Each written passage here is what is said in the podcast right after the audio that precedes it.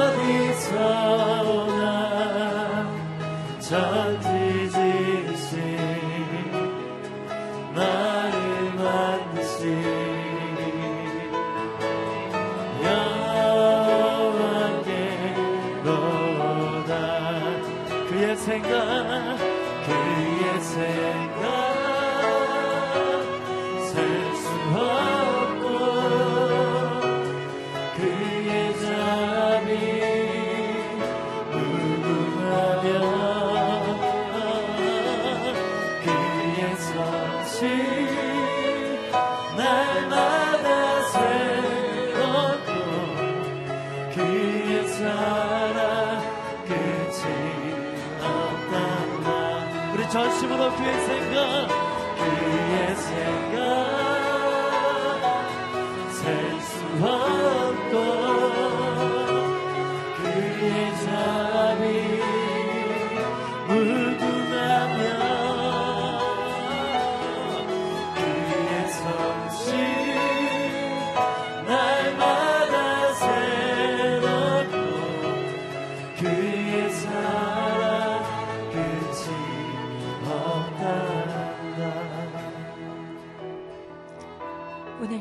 오늘도 우리의 마음을 모아 하나님 앞에 간절히 기도하기를 원합니다.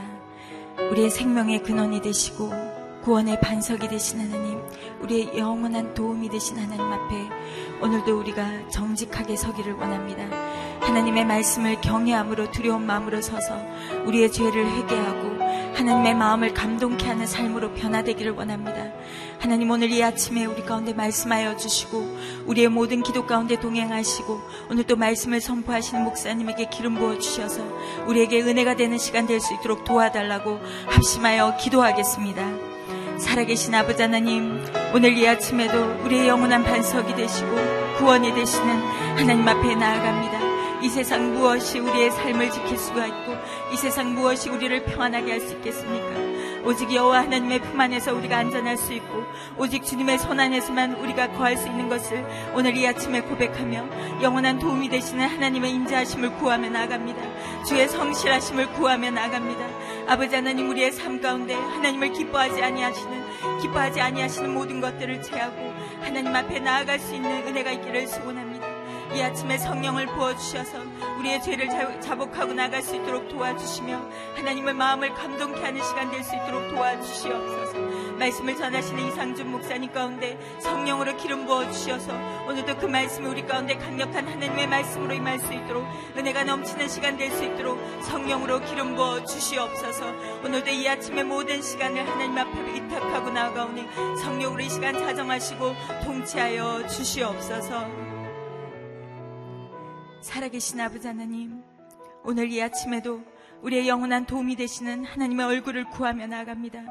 주님 이 자리에 자정하셔서 성령을 부어주시고 주님의 말씀 가운데 우리를 보게 하시고 깨닫게 하시고 하나님의 거룩한 말씀 안에 설 때에 주님 우리가 돌이키며 삶으로 변화되어져서 우리를 향하시는 하나님의 분노를 아버지 하나님 잠재우고 변화될 수 있는 그런 시간 될 수 있도록 인도해 주시옵소서 말씀을 전하시는 이상중 목사님 가운데 성령으로 기름 부어 주셔서 오늘도 그 말씀을 통하여 우리의 심령을 새롭게 하시고 하나님 은혜가 넘치는 시간 될 수 있도록 도와주시옵소서 이 예배를 온전히 주님 앞에 의탁하며 예수 그리스도 이름으로 기도하였습니다. 아멘. 오늘 이 새벽에도 기도하러 나오신 모든 분들을 주님의 이름으로 환영하고 축복합니다. 오늘 하나님께서 우리 가운데 주시는 말씀은 이사야 28장 9절에서 22절 말씀입니다. 저와 여러분이 한 절씩 읽도록 하겠습니다. 그가 누구를 가르치려는 것이냐? 그가 누구에게 그 말을 설명하고 있느냐? 젖을 떼고 품에서 떠난 어린아이들이나 깨닫게 하여라.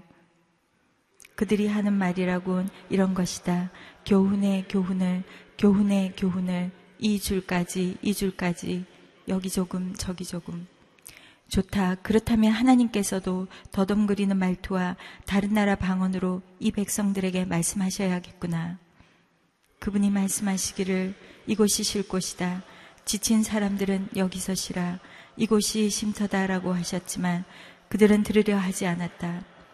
그래서 여호와께서 그들에게 교훈의 교훈을 교훈의 교훈을 이 줄까지 이 줄까지 여기 조금 저기 조금이라고 말씀하실 수밖에 없다. 그래서 그들은 가다가 쓰러져 뒹굴고 몸이 상하고 걸리며 붙잡힐 것이다. 그러므로 예루살렘에서 이 백성들을 다스리는 너희 조롱꾸들아 여호와의 말씀을 들으라. 너희가 자랑하기를 우리는 죽음과 계약을 맺었고 무덤과 협정을 체결했다.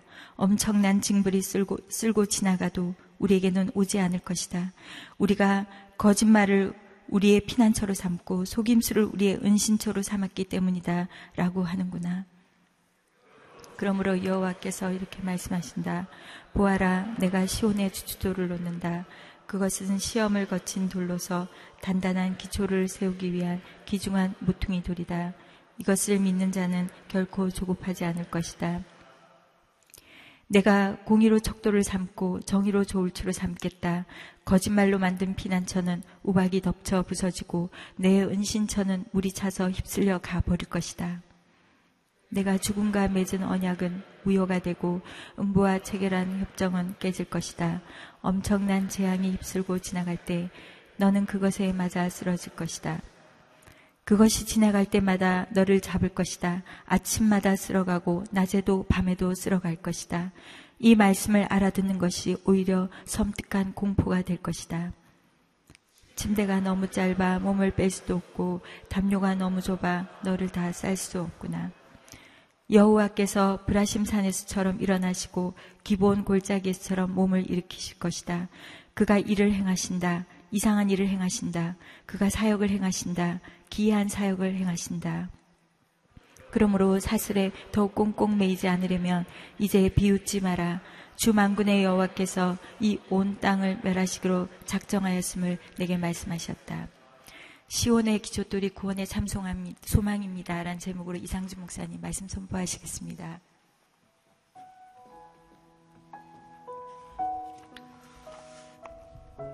같이 나라와 민족을 위해서 기도하겠습니다.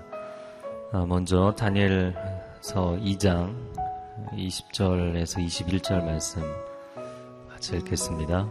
다니엘이 이렇게 찬송하며 말했습니다. 지혜와 능력이 하나님의 것이니 하나님의 이름을 영원토록 찬양하라. 그분은 시간과 계절을 바꾸시고 왕을 쫓아내기도 하시고 세우기도 하시며 지혜자들에게 지혜를 더해 주시고 총명한 사람들에게 지식을 더해 주신다. 아, 첫 번째 기도 제목입니다. 모든 위정자들이 당리당략에 사로잡혀 진실을 왜곡하지 않게 해주시고 아, 정치적인 양극화로 인한 분열을 일으키는 사탄의 계략이 무너지게 해주옵소서. 화합과 상생을 추구하는 지도자들이 되게 해주십시오. 공의를 물같이 정의를 하수와 같이 하나님의 은혜와 인자가 이 땅에 편만해지는 도구로 이 땅의 정치 지도자들, 사회 경제 지도자들이 쓰임받게 하여 주시옵소서. 지도자들을 위해 우리가 중보하며 기도할 때 주님 이 땅을 새롭게 하여 주시옵소서. 함께 통성으로 기도하겠습니다. 사랑하는 주님, 이 나라의 민족, 하나님이 사회를 붙잡아 주시기를 원합니다. 하나님의 은혜와 진리로, 하나님의 사랑과 공의로 하나님 이 땅을 붙잡아 주시옵소서. 하나님 지나치게 편향되어서 양극화로 빠지지 않게 하여 주시옵소서. 지역 간의 갈등, 계층 간의 갈등, 사상 간의 갈등, 진영 간의 갈등이 이제 하나님의 은혜 가운데 하나님의 진실하심 가운데 하나가 되는 역사 있게 하여 주시옵소서. 아버지 이 나라의 민족을 향한 하나님의 꿈과 비전 하나님이 우리에게 허락하신 사명을 감당할 수 있는 민족 되게 하여 주시옵소서. 지도자들의 마음 가운데 정직함을 허락하여 주옵소서. 진실함을 허락하여 주옵소서. 당리 당략과 이익과 명예와 권력이 아니라 하나님의 영광을 구하게 하시고 진실함을 구하게 하여 주시고 정의와 인자하심을 구하게 하여 주옵소서. 이 나라의 민족의 사명을 온전히 감당할 수 있는 지도자들이 되게 하여 주옵소서. 하나님 새 일을 행하여 주옵소서. 우리 마음 가운데도 새롭게 하여 주시고 나라가 새로워지고 국민성이 새로워지고 지도자들이 새로워지는 역사가 있게 하여 주시옵소서. 어, 오늘 주신 기도 제목 가운데 세 번째입니다. 자녀들에게 믿음의 본이 되는 가장. 하나님 믿음의 가정마다 모든 가장들이 아버지는 영적 제사장이 되고 어머니는 기도의 파수꾼들이 되게 하여 주옵소서. 자녀들에게 거룩한 삶의 본이 되게 하시고 하나님의 사랑으로 하나님의 진리의 말씀으로 양육하게 하여 주옵소서.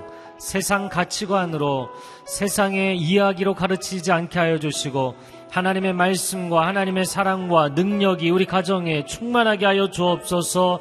통성으로 기도하겠습니다. 사랑하는 주님, 우리 가정을 주님의 손에 올려드립니다. 사회의 가장 근간이 되는 이 가정이 새로워져야 되겠습니다. 우리의 가정이 먼저 하나님 앞에 붙들림 받게 하여 주시고 하나님 만져주시고 치유하시고 회복하여 주시옵소서. 하나님의 은혜는 부모로부터 올라가도록 만드신 줄로 믿습니다. 축복의 권세, 은혜의 권세가 하나님 부모를 통해서 자녀 세대로 흘러가는 줄로 믿습니다. 우리의 입술을 정결케 하여 주옵소서. 재단 숯불로 우리의 입술을 정결케 하여 주시옵소서. 주의 보혈로 우리를 정결케 하여 주옵소서. 성령의 불로 우리를 깨끗케 하여 주시옵소서. 아버지는 영적 제사장이 되며 어머니는 기도의 파수꾼이 되게 하여 주옵소서. 가정마다 재단이 회복되고 예배가 회복되게 하여 주옵소서. 우리 자녀들을 하나님의 진리로 하나님의 은혜로 양육하며 하나님의 사람들로 일으켜 세울 수 있도록 주님 역사하여 주옵소서. 사랑하는 주님, 나라 민족이 새로워지기를 원합니다. 위에 세우신 지도자들을 새롭게 하여 주옵소서. 그들의 마음 가운데 정치적인 인본주의적인 이상론을 추구하는 것이 아니라 인간은 지극히 죄인인 것을 알게 하시고 서로를 비난하고 정죄하는 것이 정치의 전부가 되지 않게 하여 주시고 하나님 우리의 한계와 우리의 죄악을 인정하고 사회 양극화를 극복할 수 있는 하나님 진정성 있는 지도자들이 되게 하여 주시옵소서. 하나님 앞에 진실하고 정직한 지도자들이 되게 하여 주시옵소서. 우리 가정에서 우리가 부모로서도 하나님 앞에 정직하기를 원합니다. 우리가 먼저 죄인인 것을 하나님 앞에 인정하고 회개하며 우리의 연약함을 도우시는 하나님의 은혜를 자녀 세대에게 간증할 수 있는 부모 세대가 되게 하여 주시옵소서. 우리의 가정과 사회와 나라를 새롭게 하여 주시기를 간절히 원하고 이 시간도 하나님의 말씀과 은혜를 구합니다. 우리 가운데 임재하시는 주님을 사모하며 예수 그리스도의 이름으로 기도합니다. 아멘. 여러분 계속해서 아, 나라와 민족을 위해서 기도해 주시기 바랍니다. 아, 오늘 우리에게 주신 말씀 이사야 28장 두 번째 부분인데요. 아, 남유다에 대한 경고의 말씀이 계속 이어지고 있습니다. 9절 말씀 같이 읽겠습니다. 그가 누구를 가르치려는 것이냐? 그가 누구에게 그 말을 설명하고 있느냐? 저절대고 품에서 떠난 어린아이들이나 깨닫게 하여라. 아, 어제 본문의 7절 말씀에 제사장들과 예언자들이 수에, 술에 취해서 비틀거린다. 아, 그래서 그들이 환상을 잘못 해석하고 판결을 바르게 내릴 수가 없다. 그 부분과도 연관성이 있는 것으로 보입니다. 어, 왜냐하면 그들이 도대체 저런 상태로 뭘 가르치려는 것이냐. 차라리 갓난 아기들이나 가르치라고 해라. 또 10절 말씀에 보면 그들이 하는 말이라곤 이런 것이다. 그러니까 백성들이 영적 지도자들의 증거하는 하나님의 말씀에 대해서 이렇게 비아냥거리는 것입니다. 교훈의 교훈을 교훈의 교훈을 2줄까지 2줄까지 여기 조금 저기 조금 아, 이 표현은 뭐 그들이 조롱하는 그 관점과 또 태도를 어, 적나라하게 보여주는 것이죠. 아, 그냥 지루한 교훈이다. 하나님의 말씀을 전하는 선지자들. 물론 그들 가운데는 문제가 많은 선지자들도 있었겠지만 이사야와 같이 하나님의 음성을 대원하는 사람들도 있잖아요. 아, 그런데 어, 너무나 따분하고 지루한 교훈이다. 여기저기 뭐 다 그 얘기가 그 얘기 아니냐. 교훈의 교훈을 또 한 줄 또 한 줄 이 얘기 저 얘기 별 의미가 없다고 계속해서 이야기하는 것입니다. 아, 끊임없이 조롱의 이야기를 하는 것이죠. 이 남유다 사람들이 갖고 있었던 영적인 안일함과 교만과 그래서 오늘 본문에서 가장 많이 등장하는 표현은 이제 조롱한다라는 것입니다. 조롱한다, 조롱꾼이다, 비웃는다. 아, 그들의 진지하지 않은 잘못된 영적 태도에 대해서 말씀하시는 것이죠. 자, 그래서 11절에 하나님께서 이렇게 말씀하십니다. 좋다. 그렇다면 하나님께서도 더듬거리는 말투와 다른 나라 방언으로 이 백성들에게 말씀하셔야겠구나. 영적 지도자들에 대해서도 책망하시지만 그러나 그 백성들의 잘못된 태도에 대해서도 책망하시는 것이죠. 아, 그래서 다른 나라 방언이라고 어, 표현이 되어 있는데 결국에 그들이 다른 나라의 침략을 받아서 무너지게 되고 포로로 끌려가면 그 다른 나라 말로 하나님의 말씀을 듣게 될 것이라는 거죠. 아수르 방언을 이야기하는 것입니다. 결국에 너희가 그 날에 어, 외국 방언으로 아수르 방언으로 하나님의 말씀을 들어야 되지 않겠느냐. 12절에 그분이 말씀하기를 이곳이 쉴 곳이다. 여기가 진정한 쉼터다. 하나님이 그 백성들의 쉼터가 되시고 하나님의 진리, 하나님의 말씀이 그들의 쉼터가 되는데 그걸 듣기 싫어하는 것이죠. 한 귀로 듣고 다른 귀로 흘려버리는 것입니다. 하나님의 말씀에 대해서 전혀 어, 진지한 태도로 반응하지 않는 것입니다. 어, 그것에 대해서 말씀하시면서 13절에 그래서 여호와께서 그들에게 교훈의 교훈을 교훈의 교훈을 그들의 했던 조롱의 말을 그대로 하시면서 그렇게 말씀하실 수밖에 없다. 그래서 그들은 가다가 쓰러져 뒹굴고 몸이 상하고 걸리며 붙잡힐 것이다. 그들이 알아들을 수 있는 모국어로 메시지를 해주셔도 못 알아들었다는 거예요. 귀 있는 자는 들을지어다. 이게 성경이 이야기하는 거잖아요.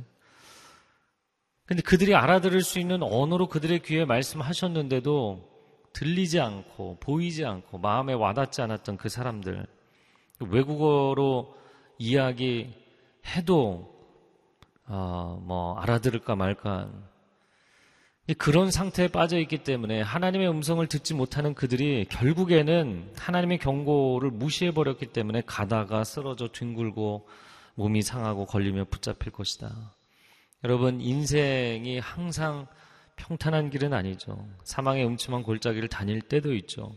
그러나 하나님이 나와 함께 하시면 내가 하나님 말씀 안에 거하면 그 말씀이 우리의 인생을 지키시는 능력이 되는 줄로 믿습니다. 내가 말씀을 지키면 내가 지켰던 그 말씀이 위기의 순간에 나를 지키시는 것이죠. 내가 말씀을 가벼이 여기면 결국에는 내 인생의 위기에 나를 지켜줄 수 있는 것은 없는 것이죠. 자, 14절에 이렇게 표현합니다. 그러므로 예루살렘에서 이 백성들을 다스리는 너희 조롱꾼들아. 예, 조롱하는 자들이다. 그래서 아예 그냥 조롱꾼이다라고 표현을 했어요. 왜 그러냐면 15절에 말씀하기를 우리는 죽음과 계약을 맺었기 때문에 이 엄청난 징벌조차도 우리를 그냥 지나가 버릴 것이다. 그러니까 하나님의 징벌에 대한 메시지가 오면 그거를 대수롭지 않게 여기는 거예요. 그걸 너무나 가볍게 생각하는 거예요. 아, 내일 하나님의 심판이 있을 것이다. 어, 그러면 오늘까지 놀아야겠네. 이런 식의 반응을 보이는 이 당시에 아, 이스라엘 사람들에 대해서 하나님의 백성에 대해서 그들의 태도가 지극히 잘못된 것을 말씀하시는 것이죠. 그래서 15절 아, 하반절에는 거짓말로 피난처를 삼은 사람들. 선지서에서 끊임없이 이야기하는 두 가지 패턴이 이것이죠. 하나님의 징계가 있으니 진지하게 반응하고 돌아와라. 그런데 이제 또 한 가지 책망하는 것은 거짓된 말로 평안하다, 평안하다. 평안하지 않은데 평안하다, 평안하다. 폭풍 전야인데 평안하다, 평안하다. 이야기하는 것. 어, 평안하지 않은 때이죠. 하나님 앞에 엎드려 기도해야 되는 때인 줄로 믿습니다. 이 거짓말로 안식처를 피난처를 삼으면 그것은 아무런 도움이 되지 않는다라고 말씀하는 거예요. 어, 사실 이 14절에 죽음과 계약을 맺었다라는 이 표현이 어, 남유다 백성들이 처음에 이제 북이스라엘이 기원전 722년 아수르에 의해서 무너졌을 때 그리고 나서 이 이사야 때 히스기야 왕 때죠. 남유다도 포위를 당하고 어, 위태로웠는데 하나님께서 건져 주셨잖아요. 계속해서 이어지는 아수르의 위협과 압박에 대해서 이스라엘 사람들이 이집트를 의지합니다. 그래서 죽음과 계약을 맺었다라는 이 표현에 대해서 어, 있는 그대로의 표현으로 해석하기도 하지만 이집트 사람들을 의지하고 외교적인 계약을 맺은 것으로 봅니다.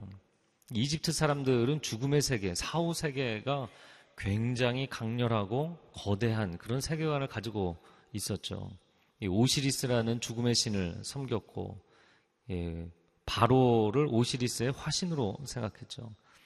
거대한 피라미드. 제가 어제 오늘 계속 이렇게 묵상을 하면서 왜 피라미드 모양이 그 모양일까? 사후 세계에서도 동일하게 사람이 재생, 재생되어서 살아간다고 보았기 때문에 왕의 무덤 안에 그 사후 세계에 아, 자기가 사용할 재물들 또 아, 일시킬 하인들, 종들 그리고 거대한 그 그만의 공간 이런 것들이 필요하다고 생각했던 것이죠. 그런 죽음의 세계 하나님이 세우신 하나님이 위탁하신 세력이 아니라 이 죽음의 세력과 너희가 계약을 맺고서 아, 우리는 이제 이집트가 버티고 있으니까 괜찮다. 그것이 너희에게 아무런 도움이 되지 않을 것이다. 라고 말씀하시는 거예요. 자, 16절 말씀에 같이 읽겠습니다. 그러므로 주 여호와께서 이렇게 말씀하신다. 보아라, 내가 시온에 주춧돌을 놓는다. 그것은 시험을 거친 돌로서 단단한 기초를 세우기 위한 귀중한 모퉁이 돌이 모퉁이 돌이다. 이것을 믿는 자는 결코 조급하지 않을 것이다. 환란 날에 조급하지 않을 것은 하나님의 구원이 하나님이 세우신 이 모퉁이 돌을 통해서 오기 때문입니다. 시온에 세우신 하나님의 그 모퉁이 돌이 무엇인가? 장차 오실 예수 그리스도. 오직 구원은 하나님으로부터 오는 줄로 믿습니다. 하나님께서 예수 그리스도라는 유일한 구원의 길을 주셨던 것이죠. 자, 이제 앞부분과 뒷부분이 어, 대조가 되는 것은 그들이 하나님의 말씀에 대해서 조롱하고 진지하게 반응하지 않고 진리의 말씀을 의지하지 않고 거짓말을 피난처로 삼잖아요. 이게 전반부죠. 근데 후반부에 하시는 말씀은 시온의 하나님께서 반석, 주춧돌을 세우신다. 구원의 반석이 되신다. 그래서 이 반석은 예수 그리스도를 의미하기도 하고 하나님의 진리의 말씀을 의미하기도 하죠. 여러분, 예수 그리스도는 하나님의 진리의 본체이신 줄로 믿습니다. 그 진리의 말씀이 육신이 되고 우리 가운데 오신 분이시죠. 결국에 거짓된 피난처는 다 무너지게, 부서지게 될 것이다. 17절에 나오죠. 그리고 18절에 너희가 죽음과 맺은 계약, 그 계약은 무효가 될 것이다. 엄청난 재앙이 휩쓸고 지나갈 때 너희는 쓰러질 것이다.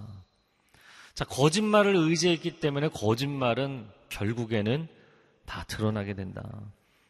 자, 19절, 20절 말씀 읽겠습니다. 시작. 그것이 지나갈 때마다 너를 잡을 것이다. 아침마다 쓸어가고 낮에도 밤에도 쓸어갈 것이다. 이 말씀을 알아듣는 것이 오히려 섬뜩한 공포가 될 것이다. 침대가 너무 짧아 몸을 뻗을 수가 없고 담요가 너무 좁아 너를 다 쌀 수가 없구나. 자, 하나님이 말씀하셔도 그 말씀에 대해서 제대로 귀담아 듣지를 않았다고요. 그런데 하나님의 징계의 말씀을 알아듣는 날이 오게 될 때, 야, 이게 진짜였구나. 알아듣는 날이 오게 될 때는 그때는 섬뜩한 공포가 될 것이다. 아, 내가 진작에 알아들었어야 되는데, 내가 진작에 귀담아 들었어야 되는데, 라는 것이죠. 자, 20절에 침대가 너무 짧고 담요가 너무 좁다. 너희가 준비한 너희의 안식처, 너희의 피난처, 거짓말로 우리의 인생을 덮을 수가 없는 거예요. 가려지지 않는 거예요. 이 시대가 드러내고 있는 모든 죄악상과 거짓됨과 진실하지 않은 것을 세상의 거짓말로 가릴 수가 없는 거예요. 시편 2편에는 다윗이 그런 고백을 합니다. 내가 누워 자고 깨었으니 여호와께서 나를 붙드심이로다. 환란과 고난과 어려운 길을 걸어갈 때에도 하나님께서 나를 지키시고 보호하시는 것은 내가 하나님을 의지하고 하나님의 진리가 내 인생을 덮고 계시기 때문입니다. 글쎄요, 뭐 진리라는 것은 어, 약간 덮고 편하게 쉬기에는 글쎄요, 좀 무거운 이불일지 모르겠어요. 딱딱한 침대일지 모르겠어요. 그럼 환란 날에 여러분을 지키는 넉넉한 하나님의 지혜가 될 줄로 믿습니다. 그러나 거짓말은 굉장히 포근한 이불일지 모르겠어요. 그러나 그것은 너무나 작고 너무나 짧아서 여러분의 위기의 순간에 여러분을 덮어줄 수 없다는 거예요. 지켜줄 수 없다는 것입니다. 아, 아침에 다시 이 말씀을 계속 묵상하면서 이게 전체적으로 조롱과 진리의 하나님의 말씀의 반석, 이걸 대비시키고 있습니다. 이 시대의 분위기를 보면 뭘 해도 진지하지가 않잖아요. 뭘 해도 다 희화시키잖아요. fun generation, 재미 세대다. 뭐든지 의미가 있어야 되는 게 아니라 재미가 있으면 되는. 그런 세대가 되어버렸잖아요. 이 쾌락주의 시대라고 이야기하는 것인데, 이 쾌락주의 시대 사람들이 갖고 있는 태도, 아, 뭐 대수롭지 않게 여기는 거예요. 물론 인생의 무게, 이 도시 문명의 어, 그 시달리고 지쳐 있는 사람들의 영혼의 고통의 표현이기도 하겠죠. 그러다 보니까 이 물질 세계에 대한 게 너무나 압박이 크다 보니까 영적이고 내면적인 세계에 대해서는 사람들이 진지하지 않은 거예요. 뭘 해도 그냥 가벼운 거예요. 뭘 해도. 그리고 제가 한 어, 무리의 사람들이 떠오른 것은 어, 천사들이 와서 어, 이곳이 무너질 것이다. 이 소돔성이 무너질 것이다. 롯이 자기 가족도 건져야 되겠고 그리고 자기 사위들에게 가서 이야기했더니 사위들이 농담으로 여겼더라. 뭘 해도 진지하지 않은 하나님의 경고의 말씀을 들어도 사람들이 진지하게 반응하지 않는 여러분 회개는 세상 사람들이 볼 때는 굉장히 이상할지 모르지만 하나님 앞에 진정성이 있게 반응하는 것입니다. 하나님 앞에 진실하지 않으면 회개는 일어나지 않습니다. 하나님 앞에 진실하게 반응하지 않으면 회복은 일어나지 않습니다. 오늘 하루 세상을 살아가면서 여러분 세상 사람들의 말에는 너무 진지하게 반응하고 하나님의 음성에 대해서는 가볍게 여기는 것이 아니라 정반대가 돼야 되는 것이죠. 함께 기도하겠습니다. 기도할 때 하나님 말씀 앞에 우리가 진실하게 반응하는 사람들이 되게 하여 주옵소서. 그 말씀이 내 귓가에 들릴 때 귓전만 때리고 지나가는 것이 아니라 내 중심을 치고 내가 하나님 앞에 엎드리며 하나님의 말씀을 붙들며 살아가는 하루가 되게 하옵소서. 환란 날에 그 말씀이 나를 덮으시고 나를 지키시는 나의 바위, 나의 산성, 나의 요새가 되어 주시옵소서. 주여 한번 외치고 통성으로 기도합니다. 주여, 오 사랑하는 주님 그 말씀을 붙들고 살아가기를 원합니다. 진리도 비진리도 모든 것을 뒤집어버린 시대가 되어버렸습니다. 상대주의와 다원주의 시대가 되어버렸습니다. 그 어떤 것도 진정성 있게 반응하지 않고 진리라고 받아들이지 않는 시대가 되어버렸습니다. 이 시대를 불쌍히 여겨 주옵소서 하나님의 진리의 말씀 앞에 진정성 있게 정직하게 반응하게 하여 주시고 말씀이 살아있는 하나님의 공동체가 되게 하여 주옵소서. 하나님의 말씀이 살아있는 삶이 되게 하여 주시옵소서. 그 말씀을 붙들고 나아갈 때 말씀이 위기 가운데 나를 지켜주시고 보호하시는 것을 체험하게 하여 주시옵소서. 오 사랑하는 주님 이 어두운 시대 가운데 절대 진리를 인정하지 않는 다원주의 시대 가운데 의미보다 재미를 추구하는 시대 가운데 오 하나님의 사람들이 깨어 있게 하여 주시옵소서. 내 영혼아 깨어 있을 지어다. 오늘 하나님의 말씀 앞에 진정성 있게 반응하며 살아갈 지어다. 그때 말씀이 나를 지키시고 내 길을 밝히 보여주시는 것을 체험하는 하루가 되게 하여 주시옵소서. 이제는 우리 주 예수 그리스도의 은혜와 하나님 아버지의 극진하신 사랑과 성령의 교통하심이 오늘 다시 한번 하나님의 말씀 앞에 엎드려 나아가는 귀한 하나님의 백성들 위해 그리고 소중한 가정과 자녀들 일터 위에 한국교회 위에 성교사님들 위해 이제로부터 영원토록 함께하여 주시기를 간절히 축원하옵나이다. 아멘.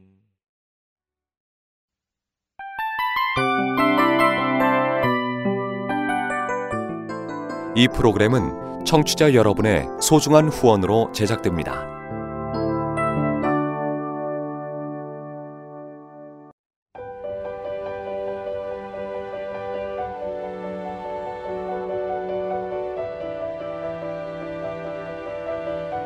세상에는 수많은 교회들이 있지만 더 깊이 있는 말씀 강해를 찾기 위해 크기로만 교회를 선정하지 않습니다.